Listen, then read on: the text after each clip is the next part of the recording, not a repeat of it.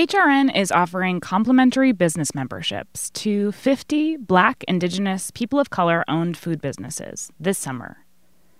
The deadline to apply is July 31st. Each business membership, a $500 value, is an advertising opportunity that will allow businesses disproportionately impacted by COVID 19 to connect with HRN's listening community and promote their work. To apply and review the terms and conditions, go to heritageradionetwork.org/biz.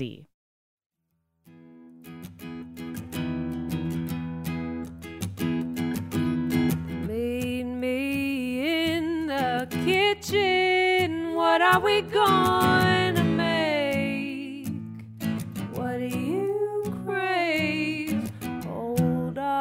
hearts, our histories, share it on a plate.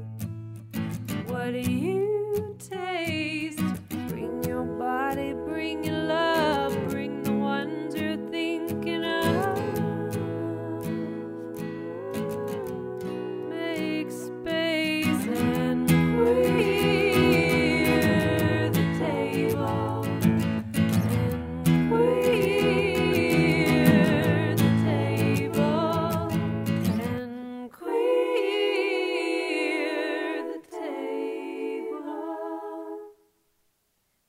The past few months have been so much. I don't really even have words for the magnitude of it all. I have felt fear and grief and anger and hope. And a lot of times I've mostly felt weird and far from myself. But in sitting down to record this, I'm thinking about the ways that food has been such a constant through all of it. I mean, of course, on a practical level, but what I mean is that food stories are so deeply tied to the other stories of this moment. While some folks are using their time at home to finally crack open their cookbook collection or master sourdough bread, others are suddenly dealing with crushing food insecurity. COVID 19 cases are skyrocketing among migrant farm workers, the backbone of our food system. Racism, and specifically anti blackness, is being called out across the food media world. And communities are finding ways to take care of themselves, be it through little food pantries or mutual aid distribution sites or just handing out snacks at a protest. And in this work in particular, the leaders are so often black queer folks. This has always been the case that the folks at the margins are closest to the solutions. With that in mind, I wanted to start this season with the conversation that I had a few weeks ago. I was joined on Zoom by Vanessa Parrish, Andre Springer, John deBary, and Christopher Murray, who are all doing incredible work to keep their communities not only fed, but nourished. Here's our conversation. Just to give you a little overview of um, who we are, um, Heritage Radio Network, for those of you who are, are not familiar, is a nonprofit podcast network. We have 35 weekly series um, and our mission is to create a more equitable, sustainable, and delicious world by expanding the way eaters think about food. Um, and we usually record our shows from our studio in Bushwick, Brooklyn. But like so many of you, we moved to remote operations in March and somehow have been putting out really amazing podcast content throughout COVID 19. Um, and it's sort of a, a nice serendipitous connection that we've made with the Hetrick Martin Institute through our mutual partner, TD Bank, suggested that we connect with HMI um, and do an event. And until then, I, I wasn't familiar with the amazing work that they do. But for those of you who are new to HMI, um, they're another nonprofit, uh, the Hetrick Martin Institute, and they serve LGBTQ youth who are between the ages of 13 and 24. They offer wraparound services that include food, clothing, showers, counseling, um, job readiness training, arts and culture. It's amazing. I was able to visit their facility um, in Manhattan earlier this year when visiting new friends was something we could do. Um, and when their physical space was open to the public, they offered hot meals to youth um, six days a week. And they are continuing to offer resources and support to improve food access and help their members find um, safe and safety and resources they need. So we want to thank TD Bank for making that connection between HRN and HMI. Um, we're really committed to making sure that we use our platform to have important conversations like this, celebrating the intersection of queer activism and the Black Lives Matter movement that we're experiencing now in Pride 2020. Um, and with that, I'm going to hand it over to Nico Wisler, who hosts Queer the Table on Heritage Radio Network, which is a podcast about the joyful, messy, radical magic that happens in spaces where queerness and food intersect. Um, so take it away, Nico. Okay, had to unmute. Um, yeah, I'm Nico. Uh, I host a show about queerness and food. I'm interested in what queer folks are doing across food systems, and I feel like I wasn't hearing those stories. I was hearing stories of queer food in like a very shallow way of like rainbow bagels and uh, there's a lot more to it and there's yeah i think marginalized folks are often um, you know leading from the margins. And so i wanted to give voice to that. And i'm really thrilled to be giving voice to that today. Some of the folks that are here have been on the on queer the table in the past um, and some folks are new.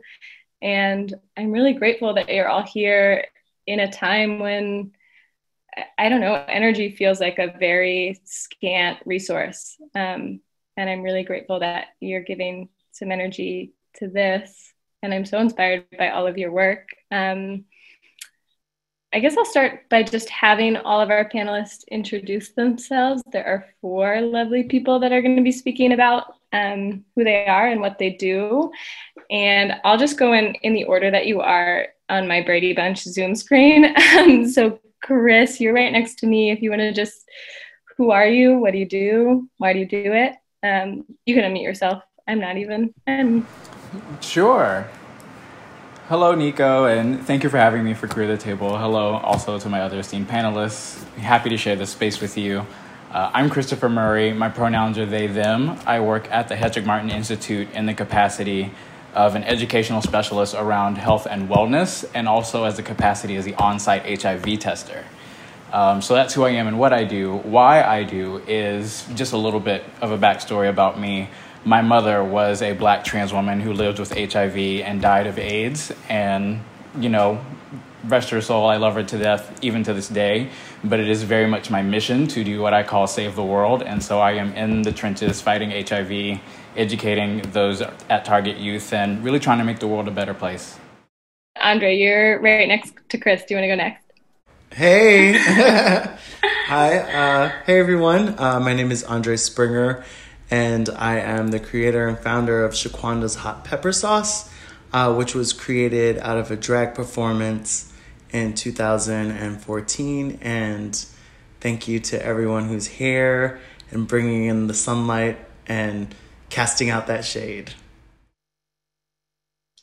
Thanks, Andre. Um, Vanessa, hit it.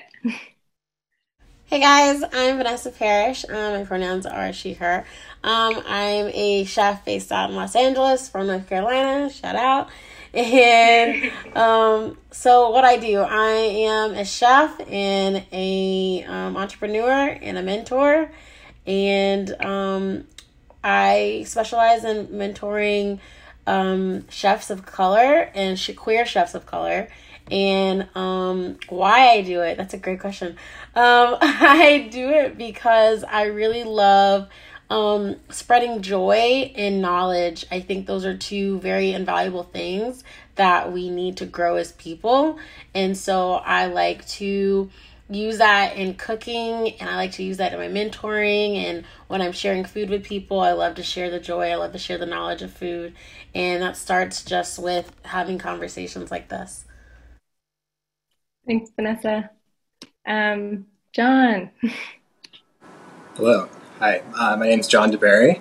Uh, I am the co founder and board president of Restaurant Workers Community Foundation. I'm also an author and uh, entrepreneur. Um, and I used to be kind of a fancy pants bartender. And the reason why I sort of fell into working with food is um, and continue to do so uh, for a very long time is just because it's such a vital part of our lives, both from a kind of physical sustenance perspective, but also emotionally and culturally. Um, it's just a really powerful way to make life worth living, and I like to help make that happen for people. So. Yeah. Thanks, everyone. Wow. You're all so rad.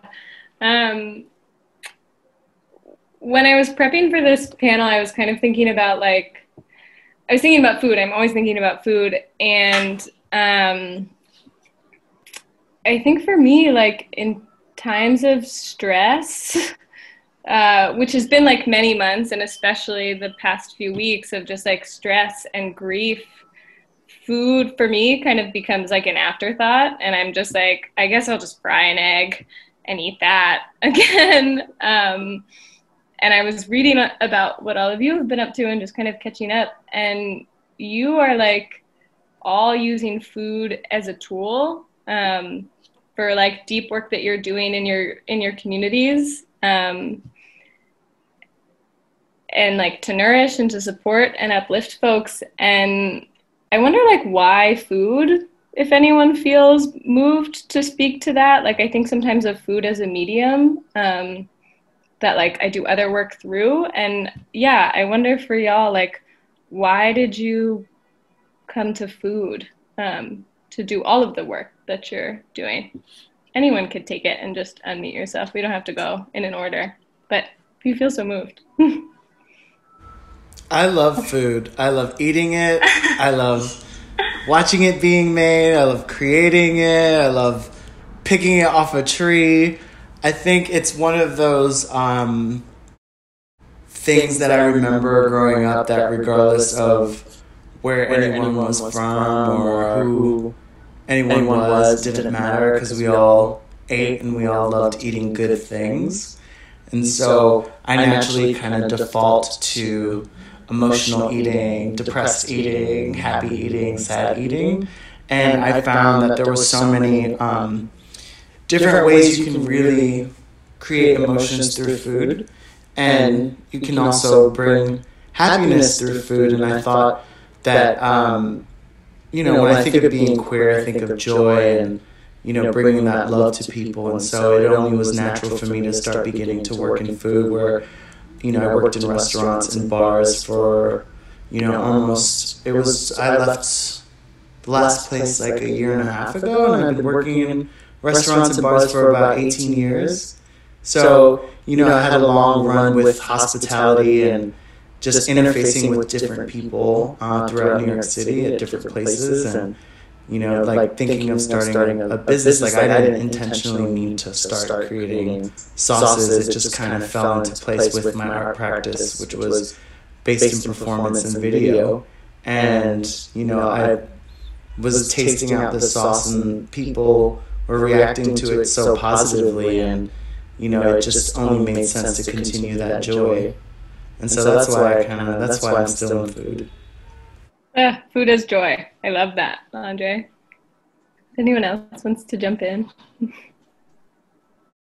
Um, I'll jump in. um, I, Seems so weird. uh, I want to um, say that food for me has always been family.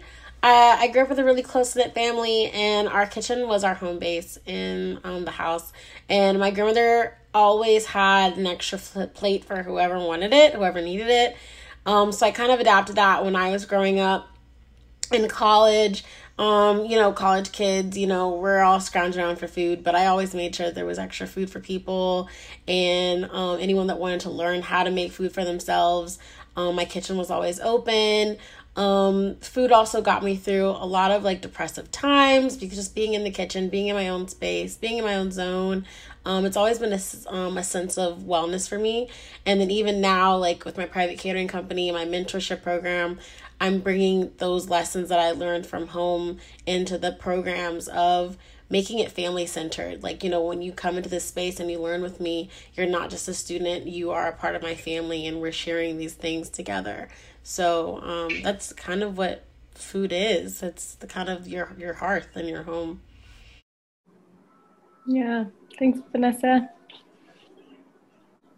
Chris, I know that you're at. I see, I see you like thinking about jumping in. I was just gonna say, like, I know you're at HMI, but you know, it, just in conversation with you, like, food is such a big part of what you do. I wonder what you're thinking, even though you're not like. So let me preface what I'm about to say kind of with a joke, and this is kind of the joke that I tell repeatedly to many other people who ever ask me about food. I can burn water. My level of cooking is so bad that I could literally burn water and you would have burnt ice. Um, but that's besides the point because for me, working at HMI, it's so important because we like to empower our youth and advocate for our youth. And how we do that is through through teaching them that there are methods of self empowerment. And I work at HMI right now in the capacity of working remotely. I also am providing fee, like meal card distribution to people, meaning that I send out a set of money, a set amount of money to a particular youth every week. And right now, there's about 150 youth that are on that list. So that's a good chunk of money that's going to these youth to make meals. Um, that's really important because you know our youth being at Target, homeless LGBTQ youth who are 13 to 24, one of the biggest things that that impacts them is family. And I have I have learned and even grown to love that food brings family. Food creates family. Food also creates self-empowerment. You know, I could be in a conversation with a youth and say, "Hey, like, have you eaten today?" And they'll say, "Yes." And I'm like, "Oh, cool. Did you make it?" Tell me. And they'll tell me about their food and you'll see them glow and you'll see them be really happy about something that they made and that brings me so much joy and it's so empowering to like you know notice a youth is going through something and i can tap back into it and be like hey remember that one time you made that delicious meal for yourself? How did that feel? How did that feel to feed you and feed more than just you you know? And it's it's such a glowing capacity and such an honor for me to have that role in this time because there's so much happiness in the joy of being queer and having the meal and also building your community that way and even during this time of living in the Black Lives Matter movement, and even living in this time of COVID 19, that movement hasn't stopped. People are still dining with each other the best ways that they can. Yeah, that's a sweet segue for me. But um, John, do you want to jump in? Did you have thoughts? Or do you want to move? Uh, yeah, I mean, I, I, I actually, straight out of college, I worked as um, it's funny, it's oddly relevant again, but I worked for a city agency that investigated complaints against the police. Um, and that was very illuminating, but it was also very kind of hollow because you just do a lot of work and you create papers and you do this research and then you just go nowhere. Whereas if you're working in a bar or a restaurant, you're actually physically creating someone something in front of someone and like changing their life, not in a maybe not drastic way, but you're really having an impact on the person, and it happens between you know people who are in the same space physically. Um, and I thought that was just so rewarding um, and such a great way to. Um, like I said, it kind of makes life worth living. It's like any kind of art form, you know, that, that, beauty is kind of the reward um, for civilization. And so um, that to me is a very vital source of that. So um, it just kept me going through many different transitions from you know, bartending to writing to starting a nonprofit. It's all kind of tied up in the same impulse. Yeah. I think so. The thing that I noticed is that all of you talked about food as like a vehicle to connect with people. Um, and so I'm wondering, I feel like for many months I didn't see anyone, and now I'm starting to run into people like at protests and noticing the way that folks are like caring for each other there, and a lot of it revolves around food. Um, but it's like been a season, uh, and so I'm wondering, like, yeah, how has your work work shifted in the last few months, and like if connection is kind of at the root of that. I'm curious, like, what ways you have found to keep keep that up through all of this. Um, if I may, um, I I want to say like also to pivot on that point where I said like food is family, right? Um, right now, as we're living through the moment of Black Lives Matter, food is also healing. Um, food is, you know, putting many pe- different people, you know, who never, who all have this great, you know, the same idea that we should all have the same rights, human rights, of course, not even the question. But the glory and the food being healing is that there are people who come from different communities who, you know, are learning different things about Black Lives Matter. Now people are saying, you know, Black trans lives matter because, you know what, there's conversation happening at tables. And I'm, I'm doing the work in the capacity of being able to send out my youth if they're going to go protest at, they need to have something to eat. And also like if they're going to have that money to eat and they're out somewhere where they can pick up food they might run into someone that they know or they might meet a new person from their community. And so there's different ways and i've even in my clients that i've talked to they've all come back and they said you know i actually went out and i had a really great time and i met somebody and it was really great and we're going to go to a protest together and they're really affirming of my identity and me and i feel safe. Those are those are words that are worth more than you know than gold at this point you know Yeah. Yeah, thanks, Chris. Um, I'll go ahead. Uh, so it's a really awesome question, Nico. Um, because my work uh, as a private chef, well, well, um, I have a private chef, and I also own a pop up restaurant that we travel across the country and do tours, and um, so most of my work is in person. And now that has been completely eradicated. Now, um, so and that's where I get most of my joy from is being in person. I'm a total extrovert, so I have been dying inside, um, staying indoors. Uh, so uh, I've decided to channel a lot of my energy into my new program that I just started.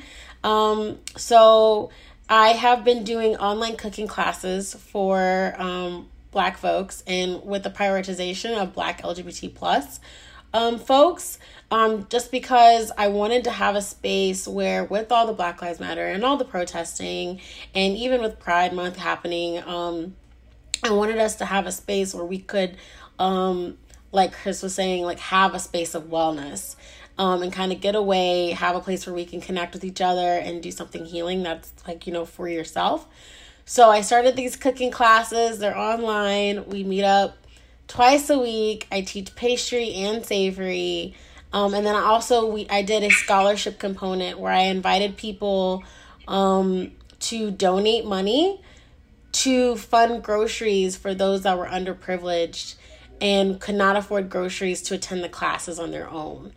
So now I have attendees that um, are you know they're just coming in you know, we're getting together twice a week, and then I also have my scholarship participants that come in, and they're able to share their food with their loved ones in their homes, and that's just kind of been my new focus as of recently is you know um, shifting gears as to what me sharing food looks like going from in person to online, um, which is it's been a nice gradual uh, shift. I, I definitely miss like that interconnection between energy to energy, but I still get some of that just by doing what I love and getting people involved and challenging them in their own homes. Yeah, that's such a great resource. I was going to jump in with just like, yeah, for non Black folks listening, you can sponsor a class or sponsor groceries, and we'll link to everyone's socials, but um, that's a really tangible resource to support.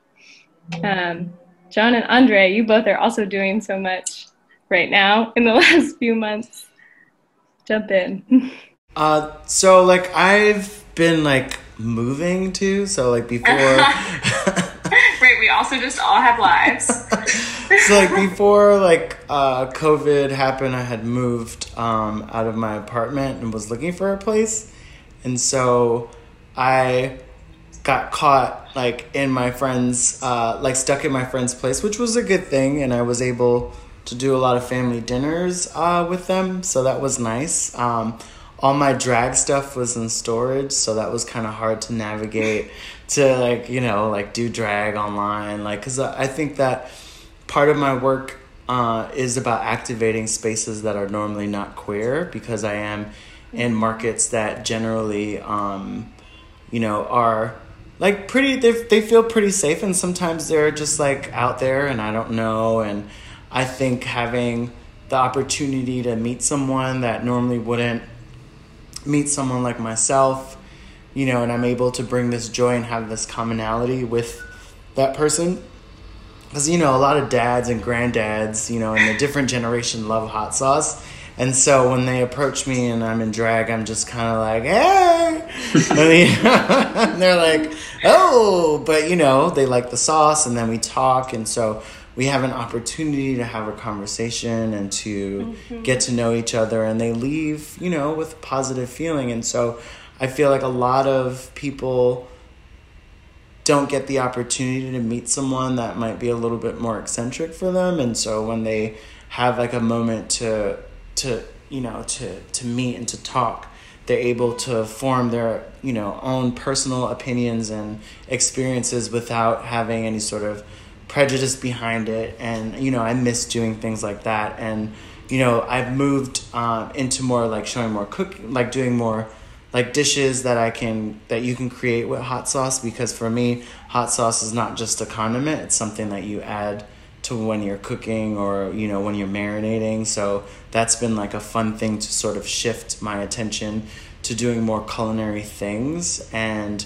you know now that I have my makeup back I did drag bingo so that was fun and like you know doing fun kind of like camp things on Zoom and learning how to you know, operate um, these technology things because I actually really suck at this stuff. So it's kind of it's kind of funny. Like I'm like, oh yeah, I'm on the computer doing stuff, and um, yeah, just about doing that. And I think um, I would love to do more video work because that is a part of my um, ongoing thing with my sauce. Is like you know making these short videos to kind of like put it i guess like have another sort of extension of it um and also a commentary on pop culture so i missed that aspect of collaboration and like now it's like trying to figure out how to collaborate uh, through like this technology so that's something that i think would be interesting to kind of play around with um and just you know hoping for the best Yeah, it feels like the long haul. So you got time to play. Uh, and John, do you want to talk a little bit about Restaurant Workers Community Foundation work? Yeah, sure. Um, Yeah. I had started the foundation with a group of uh, hospitality and nonprofit uh, people. My, my husband is a philanthropic advisor, so we kind of have a nice um, hybrid um, expertise there. And uh, we officially started in 2018, um, and then we were focused on improving quality of life for restaurant workers um, through grant making advocacy and impact investing. Um, and you know, we were kind of a startup mode. We were had some modest fundraising goals for last year, and we were kind of had some little bit less modest goals for this year. Um, and then as the the COVID storm started to roll in, and it became clear that there was going to be like a really significant um, crisis, for lack of a better word, um, for for restaurant workers. Um, that, that we needed to have a specific response uh, just geared for that and do some relief uh, fundraising. And uh, we um, started the fund on March 15th. And we also wanted to create like a set of resources and a, like really place for people to get knowledge. And that was sort of like what we thought was going to be um, the core of like the work that we'd be doing for this. Um, but then the fundraising totally took off. Um, and we've raised about six million dollars since March fifteenth, which is just like really astonishing, and like I can't wrap my mind around uh, that amount of money, really. And um, what we're what we've pledged to do with the money is um, at, to back up a community foundation is similar to like a traditional foundation in that we're primarily grant making. Um, but with the community foundation model, it uh, we also raise the money.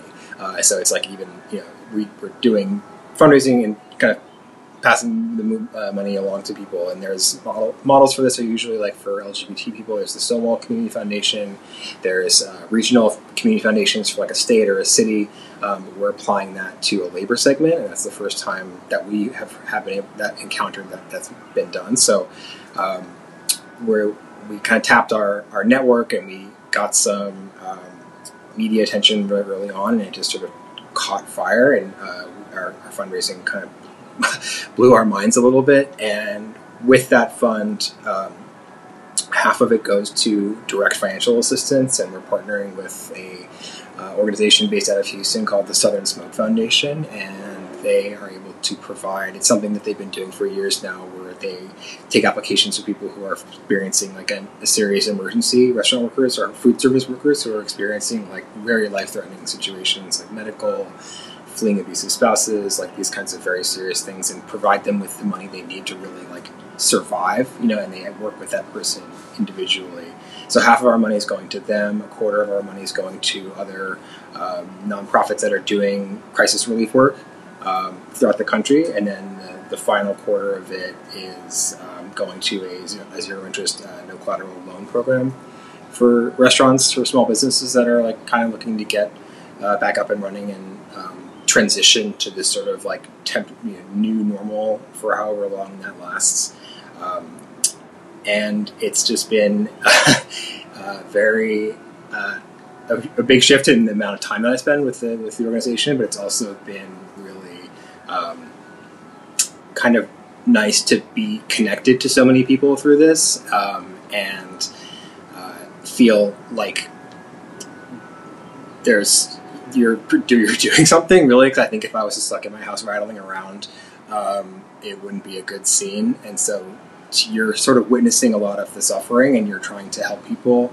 Um, but then you're also there's so many people just reaching out, coming out of the woodwork. You know, institutional funding. You know, uh, brands, just people just writing us checks. It's been really amazing to, to witness that as well, um, and to see how much like love there is for the restaurant industry. And I think what we're all kind of learning is how um, how important being able to go to a restaurant is for for everybody, and how much you're really losing by not having that that experience that's provided by other human beings because we're all kind of cooking for ourselves, and I think that's huge. Um, and you know, people have varying levels of success, but then no matter how great that that is, um, there's still something to be said for that experience, and I think people are learning the value of that and how much uh, they were willing to pay for it, um, and now they're trying to like help support those people who were who provided such a, a vital service for them. Right.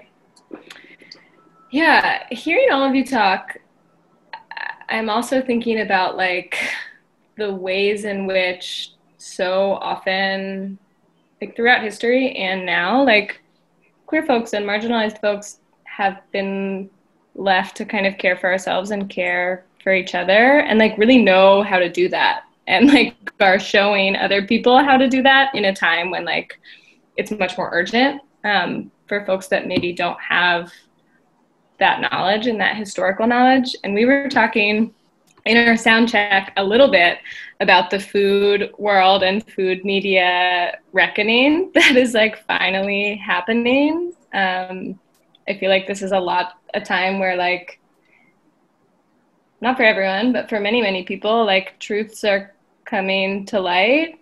Um, yeah, and we were talking about what what is it that like queer folks, people of color, particularly black folks in the food world straddle this kind of place of being like tokenized when it's convenient and exploited.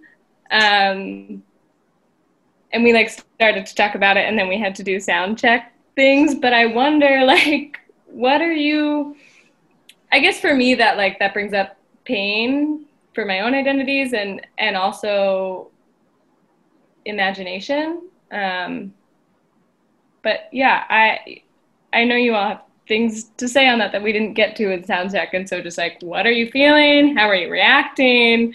What are you imagining? Um, Well, like Exactly. I'm, I'm like happy that the reckoning is upon us because it's about time. And for me, like my work has always about, always been about authorship and about um, the authenticity of authorship because I think um, a lot of times food gets in this sort of gray, muddy area, and like all of our cultures have exchanged techniques of, of cooking, of produce, of cultivation of things. So, you know, it's kind of um, there gets this to this weird point I feel where it's uh-huh. like you can appreciate someone's food and you can like you can create a product and sell that product, but it's like are you using someone's culture? Are you like capitalizing on someone's identity in order to to like sell your product? So like looking at capitalism from from a different like I'm looking at from my product looking at capitalism from a holistic place and a, a very authentic place and a a place of um, coming correct. And what we're seeing right now is the exposing of, of brands and like their like who do they support and where do they get their things from and how do they get things made? Are they using prison systems in order to create a product? And it's kind of sad when you have like food which is something at the basis of like what we need in order to survive or what we need to entertain ourselves. And a lot of times these ingredients come from very like kind of weird places and unfortunate places and places of of suffering and labor.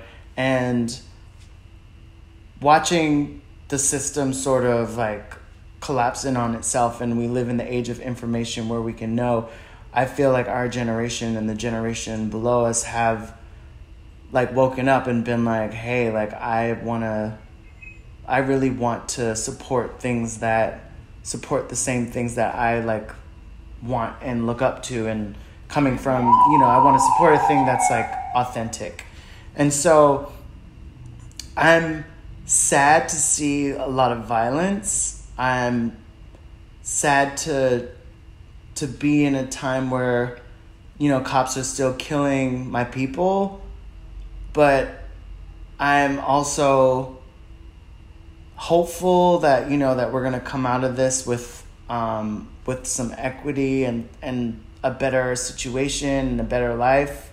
Like especially you know we think of how advanced we are as people and as a civilization and in this country. And meanwhile you know the bulk you know for people like us we're kind of in this place where it's just like can you stop killing us and stop arresting us? And can you tear down these statues of things that signify violence and rape and slavery and so what I'm seeing in the food world is moving towards authenticity and moving away from caricatures. And like if you know, like for me my character I am a caricature of myself, but that's my identity and my culture and my way of expressing myself and it's my choice to do that and my like authentic right to and I think it's I'm happy to see a lot of people of color, not only black, but like other brown people creating things and capitalizing on their own their own authentic selves and the things that they grew up eating and the things that they like to eat.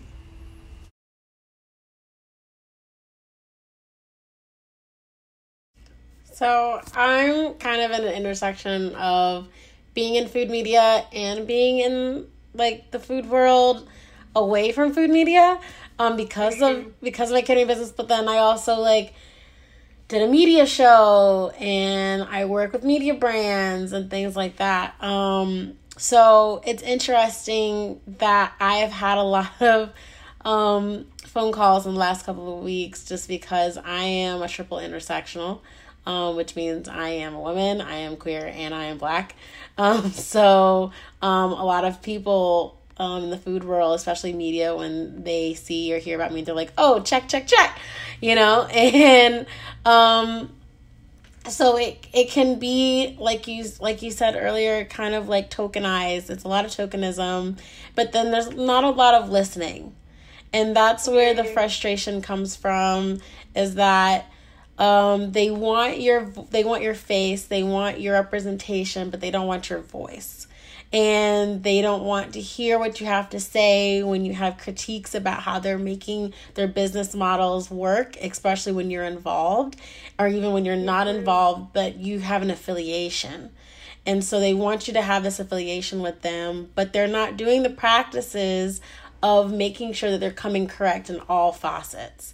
And so um, I'm glad to see that people are being taken to task and that companies and media brands have, at this point, really no choice to um, really look inward and reassess and reevaluate what they're doing and um, make changes because a lot of we're not staying silent anymore. We're not staying complacent, and in order for any sort of growth to really happen in those companies, they're gonna have to look at what the world is, how the world is shifting, um, and that involves um, hearing and finally listening to those in those multitude of intersections.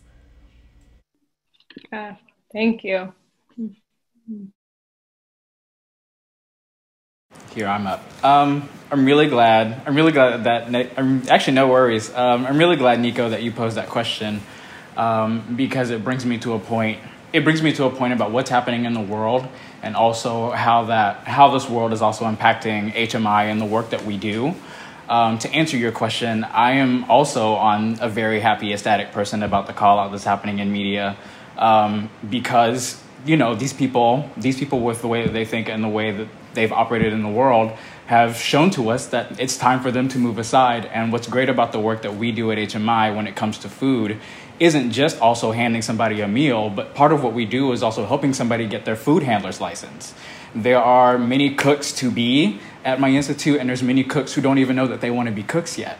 There are so many chefs and so many people who might want to make their own hot sauce, or they might want to become a sommelier, and they aren't. They haven't seen the space for them until now. And now that there, there's conscious, re, they're calling out to the people in the media. There is accountability being happen, happening. These people of those communities will now get that spotlight that they have worked so hard for. They've worked really hard to be these people and to be the adults that they want to be. Um, and another great facet of the media call out, and a great point that Vanessa brought up, was also the accountability of everything happening. A big, a big community that HMI also services is the Vogue ballroom community. And for those of you that know ballroom and know about the voguing movements from you know the Madonna days up until now, that community has been nothing but rife with people who just want to exploit them they're you know some of the best dancers you'll see. There's some of the best models you'll see. There's some of the best people you'll ever meet. And now that there's so much accountability happening in the media these people can feel free to do their art and feed their bodies and feed their souls without somebody else looking to impact them. Um, it makes me very happy because that's one that's one less trauma that's out there in the world that my youth will have to go through. And you know, and also myself, also being a black person, also being a black queer person in this time, also holding trauma while also trying to feed a body. You know, it's nice to have my own community and have the bigger community do those do those accountability checks so that I can do my work even more better for the youth who are also doing the work to meet me in the middle to be great adults. Mm. Yeah. Yeah, we all have a lot of like checking to do for accountability this time. Um, I'm looking at time and I know that it's time for me to stop being the person asking questions, which is very exciting. Um, so I think some other folks from HMI are going to moderate if attendants have questions and maybe just like as people so hannah explained it you can type a question into the q&a box at the bottom of zoom but maybe as folks are doing that um, i am not the expert in this space and so i also wanted to give voice to if panelists want to ask each other questions have at it and if not um, no pressure again but attendants can ask anyone else can ask a question it's everyone else's turn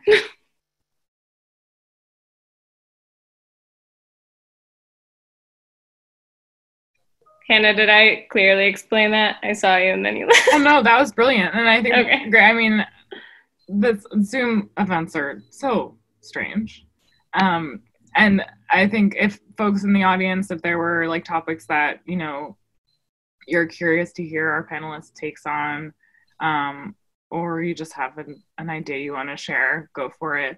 Um, I have Yeah. one question queued up that I can start with. Um, hey so greg this is uh, what are some real tangible ways the service industry can improve its culture in terms of racism, sexism, homophobia, transphobia, etc. Um, I know there was conversation around a lot of things coming to light in recent weeks. Um, but moving forward, what are some tangible ways that you can actually see changes in a number of these industries, which include food media? Hmm. Anyone can take that. Okay. Um. Uh, just real quick, I mean, mine, my answer is literally just a couple words: hire black trans chefs. Hire black trans chefs. There are so many. They are all out there in the world. They have taught themselves how to cook. They're ready to feed families. They feed their own bodies. They fed their bodies before and after a transition. Hire black trans chefs. Yeah, I mean, I was gonna say similar same thing as um, hire. um, and like even when like the way you can see the um the tangible results of action is look when you walk into a restaurant and you walk to pick up your food, you walk to sit down, look and see who's serving your food, who sat you down, who's bartending, who's behind the kitchen, who's managing. Are they diverse groups of people? You can see just in the front of house, you can see who's in the back of house. You'll be able to see the type of people that they're hiring and that they're working with and the type of food sources that they're getting from. And you can ask those questions like, where do you get your food from and things of that sort. They have the answers.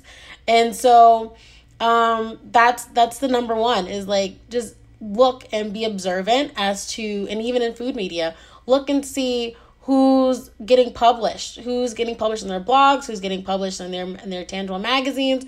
Um, research these people and see like the names that are actually getting hired to do their work, um, whether it's with the photography, whether it's with recipes, whatever. Um, look and see who they're hiring next. Yeah, I Chris, I'm I'm really glad and Vanessa that you were just like this is a simple thing of hiring because I feel like I'm seeing a lot of in food media in my general life like black folks being asked to do this labor of answering the question of like what do I do? What do I do? What do I do? And the answer is like are your spaces diverse? Are you working to educate yourself?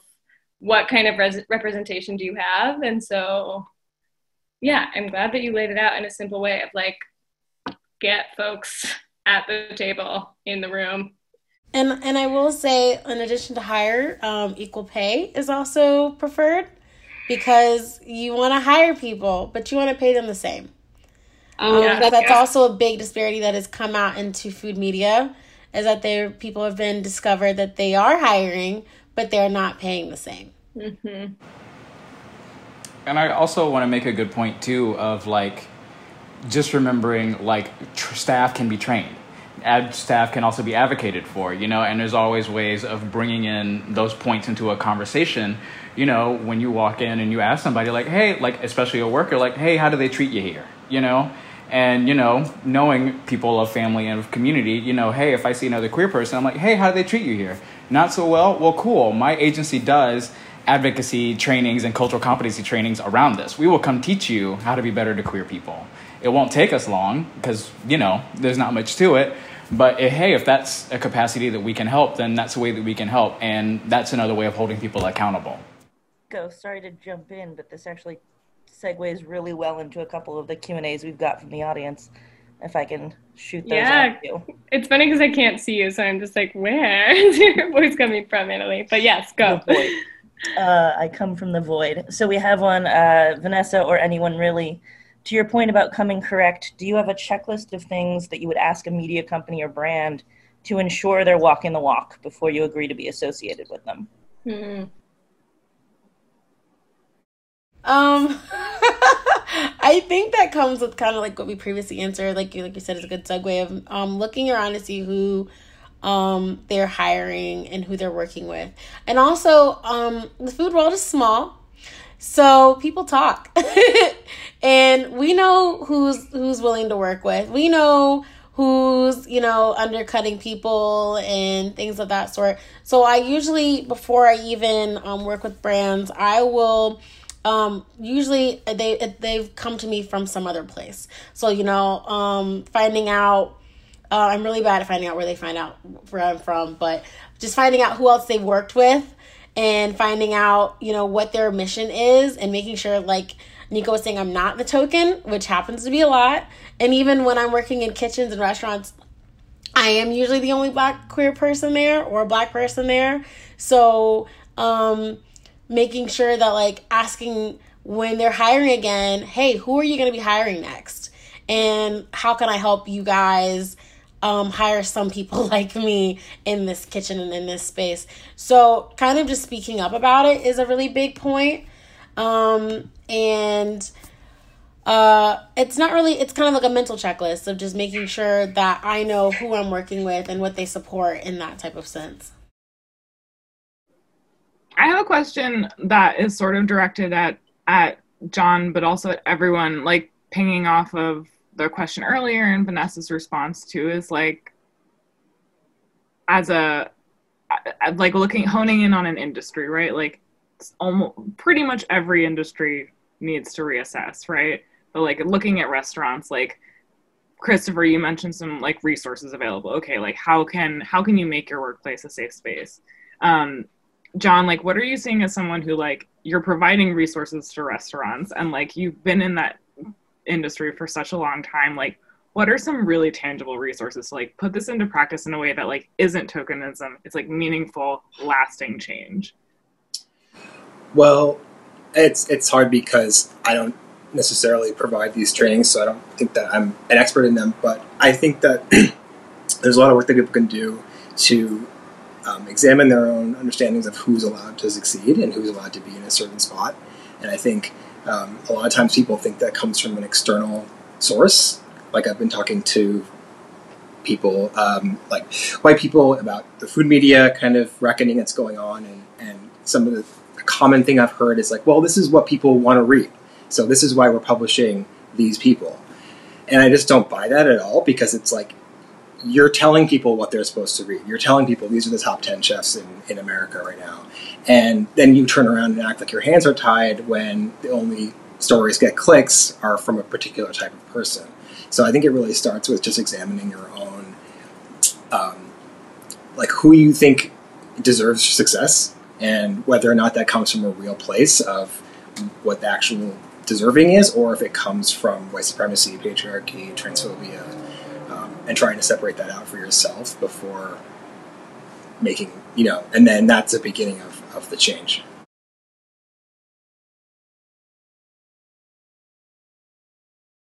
I kind of want to piggyback off of John. Yeah.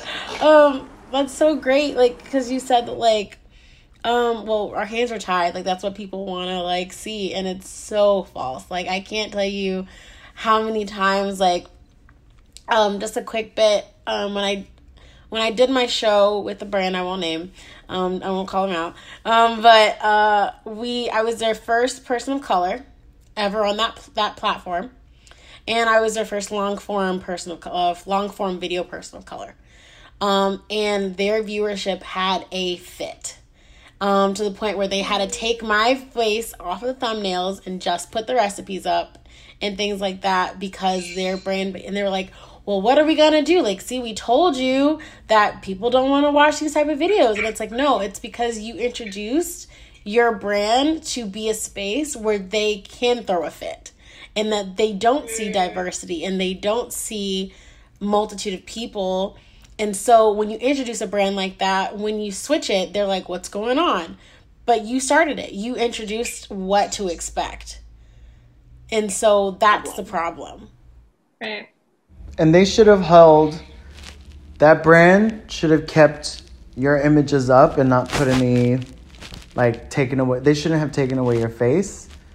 And it's like what like you know people in power should be held accountable for. It's like they can they can really shape the direction of how things are going to go. Like you know like having erasing your face like puts it, I don't it's it's messed up. It gives that those like trolls like power. Because like if they would have kept your face up then that's a statement being like no fuck you guys like you know this is America you know what? And guess what? A lot of like American food culture comes from people that look like you and me. So get with the program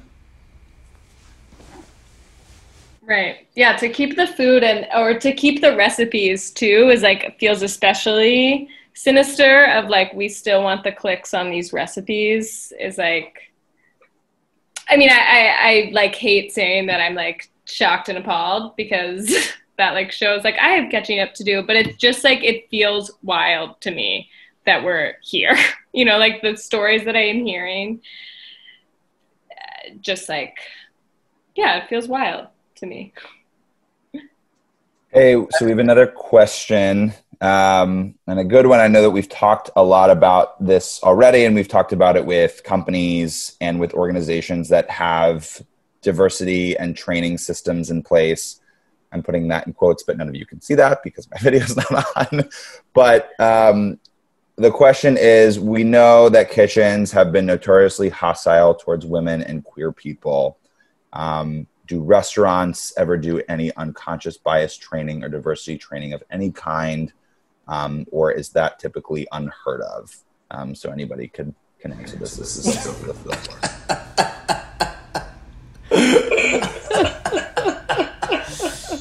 I'm, Vanessa, do you want to go for you? I feel Correct response, ahead, Andre. Correct response. Did you see my face, Andre? I was like, what is what is that? Um uh big corporations, some of them do. I've never had I've never ever seen like unconscious bias training. Um and they need it. I've been told um by executive chefs, I can't hire you because you're a woman. Um to my face. They have said like I don't hire women in my kitchen. Um and they keep going and they keep pushing um or there or um i'll get put in spaces um in certain kitchens where only the minorities work in that space in that kitchen and it's a very segregated space so um and it's 2020 i'm only 27 so it's not like these are like old practices or anything like that. So I'm gonna say no. I think it's completely unheard of until they get called out, like Starbucks did. And then Starbucks had to close down and then do that unconscious bias training. But it's not a generalized practice at all until there's a problem and they get called out on it, from what I've seen. It's also customers too. Like, you know, coming like going to work and dealing with things with your coworkers and then also dealing with people like, you know, cuz most of my like career in the food industry, like in restaurants has always been front of the house. And so it's like dealing with people that come to dine and they don't know how to to act correctly around people of color and they want to ask you all sorts of questions or they want to act a certain way and expect certain things differently from you than other people so it's just this like circular environment where you know most of the management you'll see is like white and then you know your cus depending on where you are and then your cu- your customers you know so you're getting it from both ends and then there are things that I truly believe that people are just ignorant and but they don't want to do the work. And so when you say something they don't take you seriously and then you end up looking like the crazy person or the angry person or you know, and I'm fine being both, you know. so, you know, they end up getting a crazy angry person like saying things and you know, it's just like, you know, my experience working in restaurants has always been you know, twice as hard because like I'm a, a bigger gay man, you know, I'm a black man, I'm a queer man, and you know, I come to a table and you know, they expect me to bojangle my way around the table and I'm like, "No, you ain't getting that. I'm sorry, but you ain't getting it." And then they want to complain to management and then management wants to wants me to act a certain I'm just like, "No." Like you don't got homegirl over there doing that to. Why do I have to do that? or why is my why am i expected to act a certain way and why am i called out and like sort of like treated differently from my other coworkers i will say that i've had the the opportunity to work in kitchens that uh, in restaurants where kitchens were led by women and it's always been a better environment in general in the whole restaurant when women are in the kitchen and when you see a kitchen that's diverse with like women, men, queer people, trans people, brown people. It's always a better environment, front and back of house, when you see those things.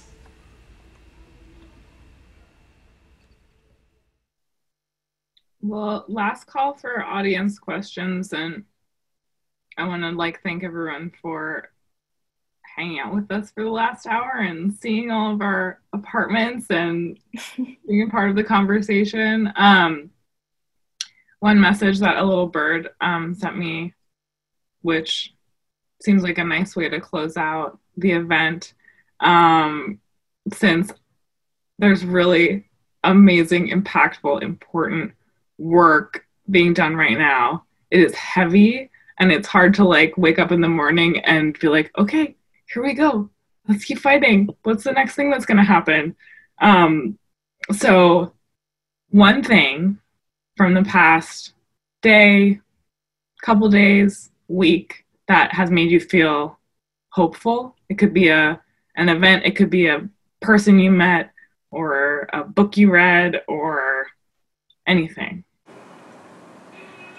I can go. I guess I got something. Um, something that's made me feel really hopeful is, um, and not just hopeful, but it was some source of hope for me was going to all these demonstrations and also getting connected to other worker people in hospitality who want to create um, some sort of organized hospitality worker support system for people who are doing demonstrations and kind of taking that um, that generous um, but that generosity that everyone in the service industry has and it's like you either have it or you don't like there's like a special kind of person who does well um, and these are the people who are out there like handing out water handing out masks like doing the like the volunteer medics um, and just being around people who are who want to be able to do that on a more organized level and be able to support this like sustained movement that um, is happening now and should have happened a long time ago but here we are. And so it's just great to see that even though a lot of hot people who work in hospitality right now don't have jobs um, they're still doing the work that they want to do whether or not that's you know revenue generating for them. So it was really um, that was a nice moment uh, last week for me.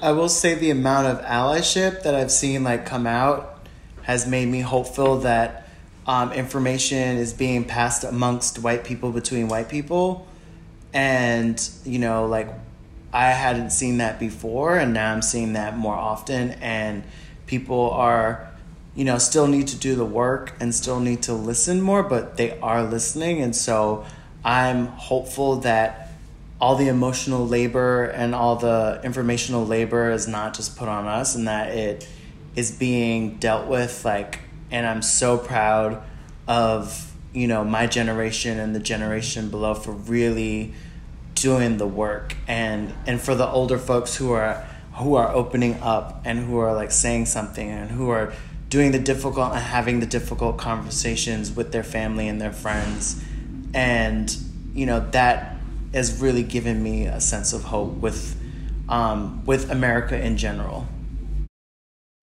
Um, so yesterday I went to IKEA because it's open, and I was very excited that IKEA was open. Um, stood in line for a long time.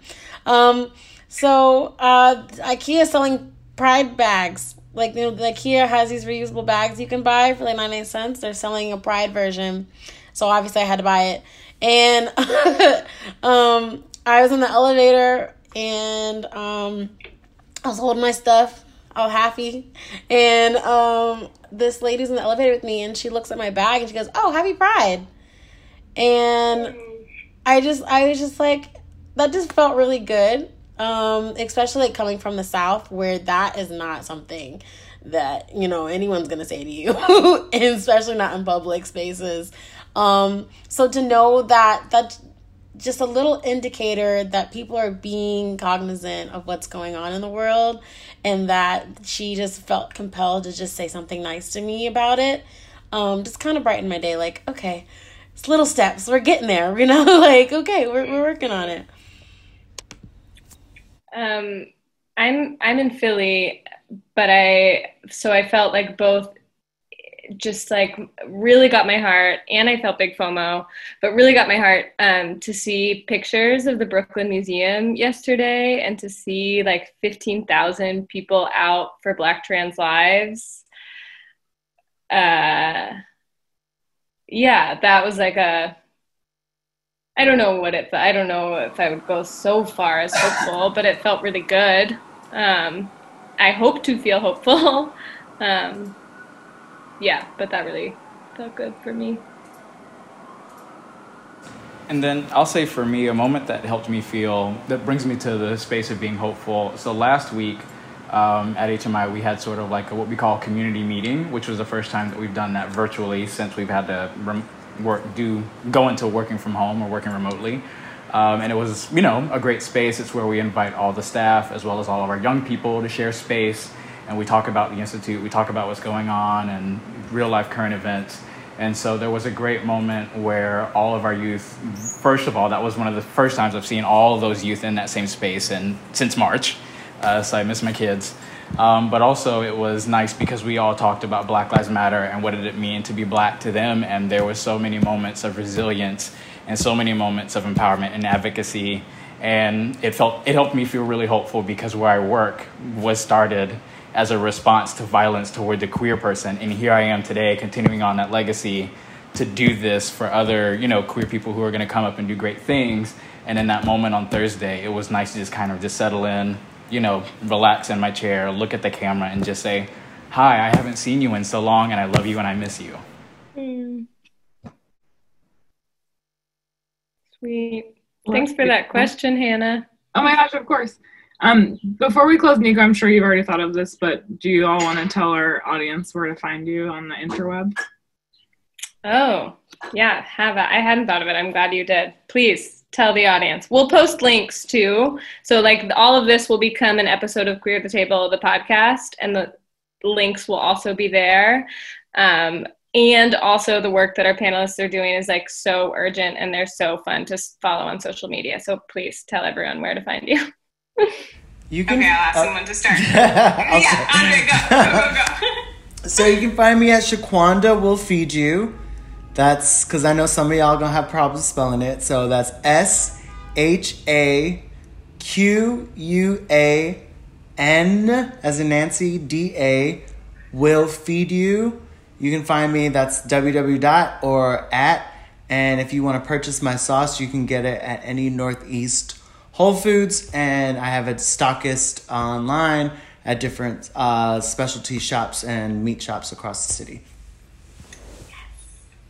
Cool. And folks, if you are at home and you're looking for ways to get involved and you know want to meet the staff as well as maybe see the space once we're open, uh, you're able to find me at hmi.org. Um, yeah, so you can um, find me at vanessaparish.com. Uh, my social media, all my social media across is uh, Pinch of Brown Sugar. And um, we're also currently still taking donations to sponsor folks for their last week of classes and to get them some groceries to have a good time for their cooking classes. So if you guys want to sponsor a student, um, you can find me on my social media, Pinch of Brown Sugar.